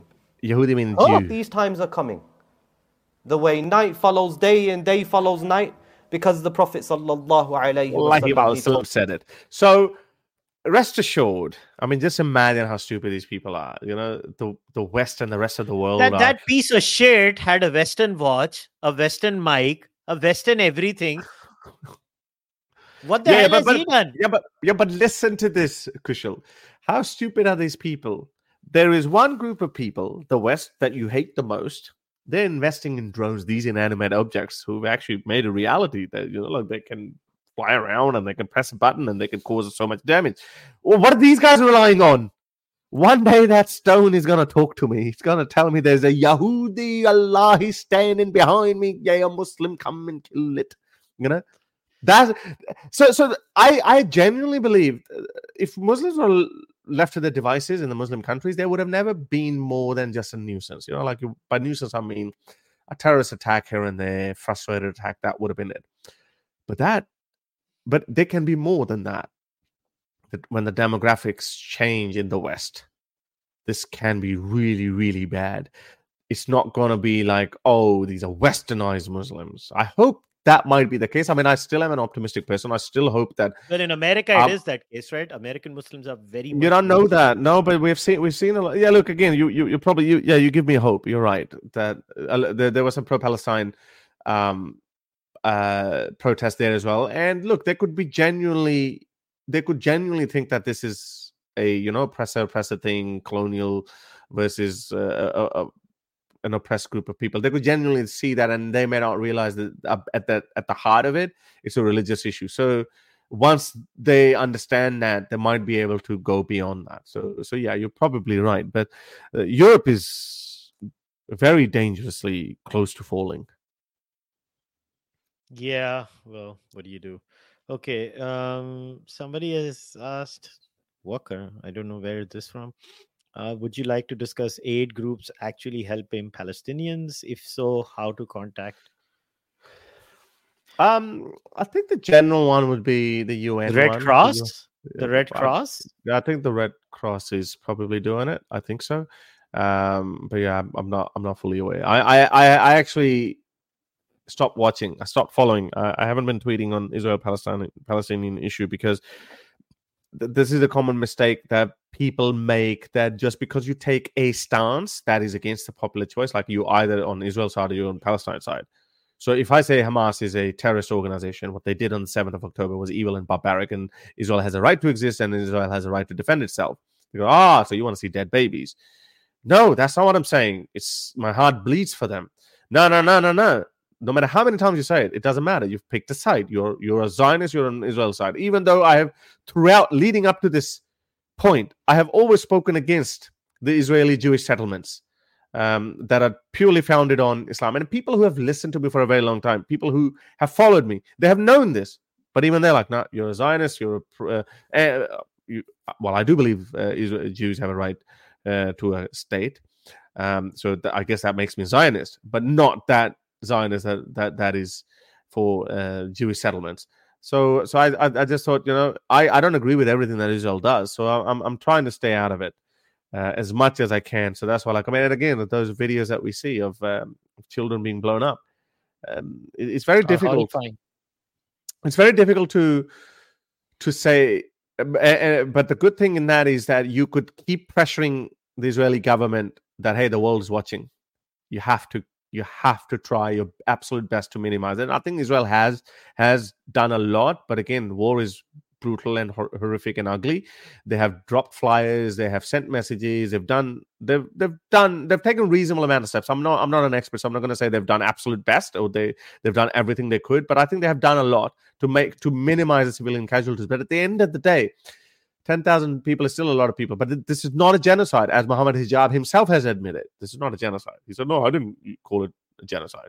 So it's not a genocide. But again, Muslims are good with using uh, these buzzwords. They're good Yeah. in portraying themselves as the biggest victims of the world. Again, Palestinian people are right to have their grievances, they're right to protest, they're right to be angry.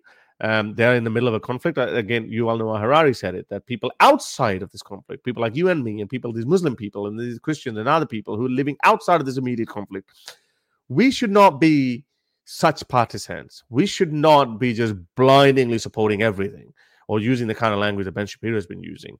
Um, so, um, so yeah, but it's messy. So I'm, I'm trying my best In to fact, stay out of it. I've hosted Shadi Hamid on my podcast where a while ago, few months ago, way before this uh, war started, where I did share the Palestinian perspective. I would urge all of you to go and check out my podcast with Shadi out. And Shadi is someone I'm very fond of, and I continue and I remain fond of him. And he's very much on the Palestinian point of view, and he acknowledges Hamas as a terror group too, and he says what they did was wrong. So the next question is, I guess I'll have to take it. How could India deal with the menace of Islamism when it comes to poor law enforcement? Should there be a civil society movement? Arpit, uh, I disagree with you because there is no solution to uh, law and order. Law and order can only solve these problems. And the good thing about India is that the police to citizen ratio in India, while it is still less, is actually improving, and that's a uh, that's a thing that is something that is good. And uh, i have data to back it up which i have shared many times in form of charts on this podcast. So i can't uh, share it again uh, because otherwise i'll have to look it up again. And uh, it's a whole uh, whole new process where uh, uh, basically what the chart shows is that communal riots in india year on year year on year uh, for a while have been actually going down consistently in India, and that's only because law and order in India has been improving. So, and we we can only discuss uh, post independence India. I mean, if somebody wants to get into this debate about what happened for five thousand years in India, listen, you can debate this with someone else, but I'm not your person to debate that because I can only talk about uh, post independence India once the British have gone. So again, for the benefit of all the viewers. Uh, I'm going to put this chart up. This is culled from the national database, and these are the total cases registered under riots from 1970 to 2021. And uh, unfortunately for the audio members, you cannot see this, uh, audio listeners, but as you see on the screen, the numbers have nosedived because state capacity in India is consistently getting better. And that's the only solution to this problem. And I don't know why people keep thinking civil society or any this movement um, any other kind of movement will help this. It doesn't actually. So this gentleman forgot to type the question. Uh, so I don't know what do I do with the person. Take it. We'll take it. Yeah, so I don't know what to do. I mean, the, they should have typed the question. Uh, yeah, is this a super sticker? It's just a super yeah, sticker. Some people just like no, to no, I, shower yeah, you with okay. money. Yeah, Israel Palestine two state solution works only, but if Palestine is a secular democracy, and that is a tragedy because the Palestinian answer is a caliphate. What do you make of that? Yeah, in an ideal world, yes, but that but you can't keep on going like this, and you can't keep on saying, "Well, you're going you're not going to form a kind of government that we want. Yes, we know Islam is bad. We know Islamism is bad. Jihadism is bad, and caliphate idea is a is a medieval idea. We know all of that, and I get it that Israel um, is concerned, and they would rather keep the Palestinian territories occupied um, and say that well, we're going to keep this, uh, you know, blockade on these Palestinian territories to make sure that you don't get any weapons to, um, you know, to attack us with. So I get that but things can't keep on going the way they have been going. So I, I was listening to someone uh, on Times Radio, and they were saying that the that, the Biden administration must be having some sort of an end game or or or, or a plan post conflict where they'll have to do something. But Israel currently saying, "Well, we're going to occupy it. We're going to run it ourselves." For I think that's only going to make matters worse. I mean, I guess you could probably do it on temporary basis for five, six months, six months, or maybe twelve months.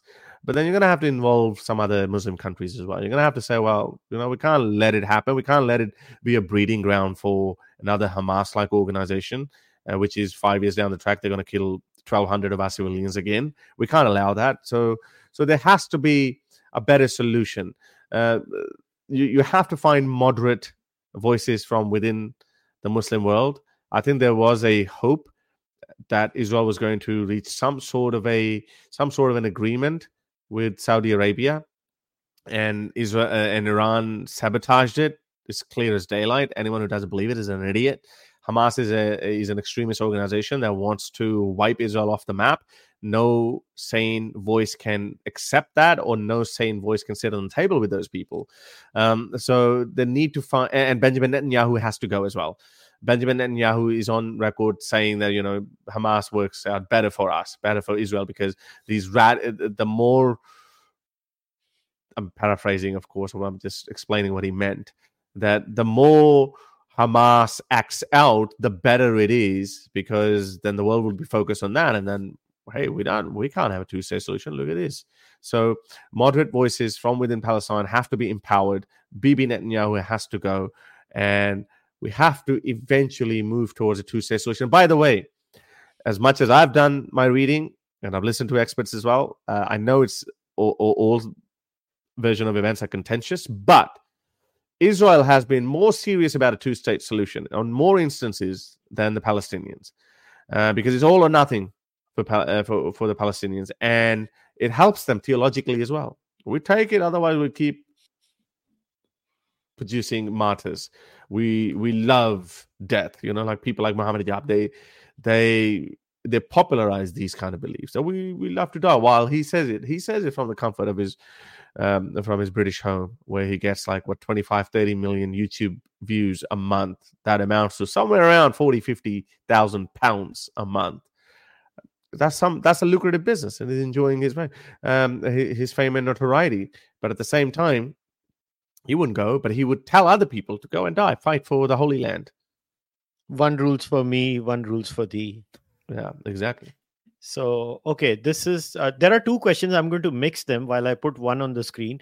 Will ongoing immigration to the West increase racism? Basically, what the what the other person had said was Muslims in Europe will basically uh, immigrate, and if they if the Islamists keep on their activities, then there will be a giant backlash in the form of racism and violence that's what people are saying which is something which is sad because listen just like for us uh, haris everybody knows that first i'll say this in punjabi hindi sare gore ekko jahe lagde ne sanu like all white people look the same for us ਉਹਨਾਂ ਨੂੰ ਵੀ ਸਾਰੇ ਇੱਕੋ ਜਿਹੇ ਲੱਗਦੇ ਨੇ so then for them also all brown there are people some are prettier the same. there, there are some prettier ones and then there's some so no so so Ku- what Kushal was saying obviously like they may also see all of us as the same so so yeah look i mean the white supremacists might think that way um but as i said the white supremacists have lost the battle they have There- there- there- there's they, they call s- s- slightly conservative people like tommy robinson far right far right far right. And we've seen they're they're, they're, they're harmless. They could not they could not do anything even on the remembrance day when and i think only tommy robinson could do it but they what are you going to do when the 100 tommy robinson influential ones or charismatic ones who can mm. gather crowds? That that that obviously certainly is a possibility but i have a feeling that they're sleepwalking into it. The west is too it's become too benign and toothless for for for for its people to do anything. Like I don't know who said it, but the Western men are emasculated. They they they, have been. Um, I don't know. I I I I don't. I, I think if we we might and we might need people like Suella Braverman or those kind of politicians. Um, we can we can bet our hopes on them, but even then, like the system is the system is too strong. It's too humane. It's too humanistic. As I said, even if you make some laws or you make some legal changes, the, the supreme the, the courts might overthrow it, like the Trump's Muslim travel ban. He might say it. He might win elections on that promise, but he would never be able to implement that. Yeah, I guess it will take the LGBTs uh, to go to Gaza and to the rest of the Muslim world and change them. yeah, I think that's what we need to do. Yeah, yeah. Yeah, the LGBTs for Gaza. Anyways, so we'll wrap We'll it buy a return. Ti- we'll buy a return ticket, but they might, but they might not need. Yeah. So yeah, before we wrap it up, I'll give you the last word. I think I've said way too much. I think we've we've we've spoken enough. I think it's uh, it is high time that the Western leaders wake up. I I have been thinking that what we've been saying for a very long time that the the threat of Islamism is coming. This is creeping Sharia. This the, the numbers are increasing, and hoping that they will change. They will abandon their belief without us targeting Islam. Islam is the root of all evil.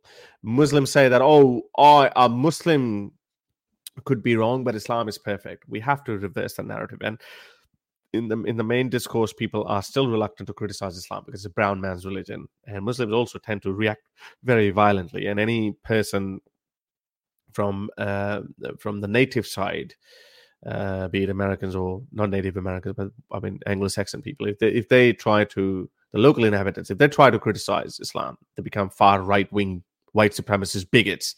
We have to drop this attitude. I'm I'm I'm willing to show more compassion to not willing. I mean we've always said it that because I and people like me are the prime examples of change. We can assimilate, but only if we are allowed to have an honest conversation. Islam is a religion, an ideology like any other ideology. It can be attacked, can be criticized on mainstream. We can target it. Um, we should not quease and cringe and uh, you know say that oh it's inappropriate for us to talk about Prophet Muhammad's marriage of nine years old. Where what- what's the West going to do? Like these bleeding heart leftists, what are they going to do when they say, "Well, I should be allowed to marry a nine-year-old because it's my religious right"? Sunnah, which is following in the footsteps of the Prophet, is a major tenet of Islam, Islamic faith.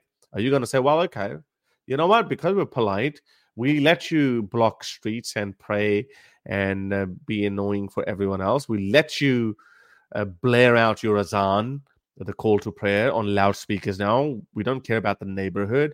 we are bending over backwards. Okay, maybe let us bend over backwards a little bit more for you and allow you. We let you be cruel to animals and have halal food. Um, but you know, where's it going to end? You have to grow a spine. You have to be able to attack Islam, criticize Islam exactly the same. This is not a special privilege. Exactly the same way you attack and criticize Christianity. You've allowed that. Why can you not allow that to Islam? That has to happen on the mainstream. In my opinion, it's not as simple as that. I think human beings are complex people. Uh, what what needs to be done is the West needs to be more assertive about its uh, uh, ideology, about its principles. Um, you can be kind while being assertive about your own ideology, about your own principles. And I think what the West needs to do is being unapologetic about their ideology, their way of living, their culture. And once you are unapologetic and idea uh, and and and unabashed about your way of living in your life, I think things will fall into place. I I already see that because I travel so much now when i'm in the west i i drive more than 10000 12000 kilometers right? I i meet people i do talks i go around. It's not just indians right? I meet other people too other races too. And and there is a clear cut awakening inside the west not just about the issue of islamism. Uh, by the way justin trudeau did the best service uh, by uh, the entire India Canada fiasco, and now there is awareness about Khalistan in Canada. You know, a lot of my white friends did not know Khalistan. Only after Justin Trudeau messed up did they they went and searched, and they're like, mm. "Oh, these people are crazy.